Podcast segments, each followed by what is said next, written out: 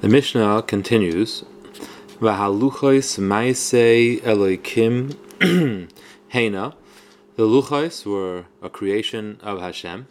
V'hamichtav michtav Elokim hu, and the writing was Hashem's handwriting, so to speak. Kaviyachol chorus al haluchos, engraved, etched onto the luchos.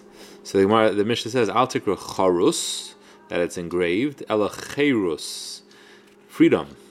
Shein lecha ben chayrin el misha isik b'tayra. There is no one that is as free, or can be considered free, except for someone misha isik b'talmud Torah, someone who toils in learning Torah. V'chol misha isik b'Torah tadir, and anybody who learns Torah constantly, harei zeh mis'ala, that person is elevated. Shenamar u'mimatana nachliel u'minachliel b'mais. This is a pasuk.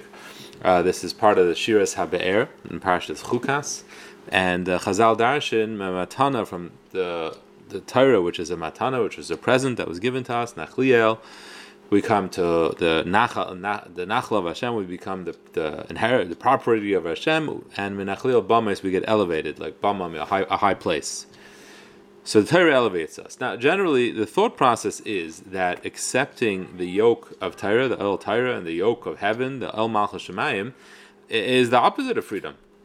Uh, we perhaps we uh, do it willingly. We subject, uh, subjugate ourselves to Hashem's commands and His kingdom, but we are active, actively proclaiming ourselves His servants, His slaves, and, and that would seem to be relinquishing our freedom.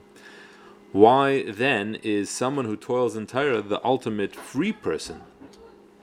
The Baal HaMussar explained this point as follows: if a person is an actual slave, it's true, he has limited freedoms. When he's in jail, incarcerated, his freedom to go where he pleases is limited.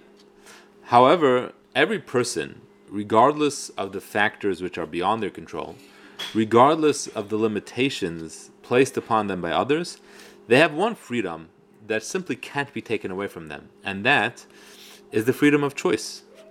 Every person has bechira chafshus, the freedom to choose, to do as they please. And this is the only true freedom to which every single man, woman, and child is entitled to and can't be deprived of under any circumstance.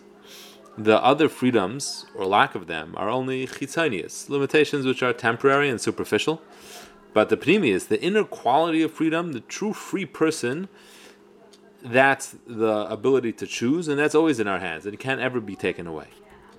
However, the freedom of choice can be limited or even totally taken away by one person only, and that's ourselves. We can remove our ability to make a free decision based on what we truly want. How if we become slaves to our base desires, to our physical self, to our yetzer hara? Once we allow those parts of ourselves to rule over our choices, we don't really have the ability to choose. We would love not to eat so much, but we can't help ourselves. We can't control ourselves. We would love to remain calm and have more patience, but we lose our cool and lose our temper. Are we free? Hardly. If we would be free, we would have the ability to make that choice. The real freedom, the only truly inner freedom, which no person, no being can take away from us, can be reduced, limited, and totally removed, but only by ourselves, by our own desires and our own yetzer hara. So that's why Chazal say there is no true ben chayrin, no true free man. And free, again, in the eyes of Chazal, is someone who can make a choice as he pleases, someone who can make a choice as his logic dictates, what his heart really wants. The only person who can do that is someone who toils in Torah. The Torah affords us the ability to become elevated above our physical selves and thereby break free of the control the physical self has over our, our, our minds and our choices.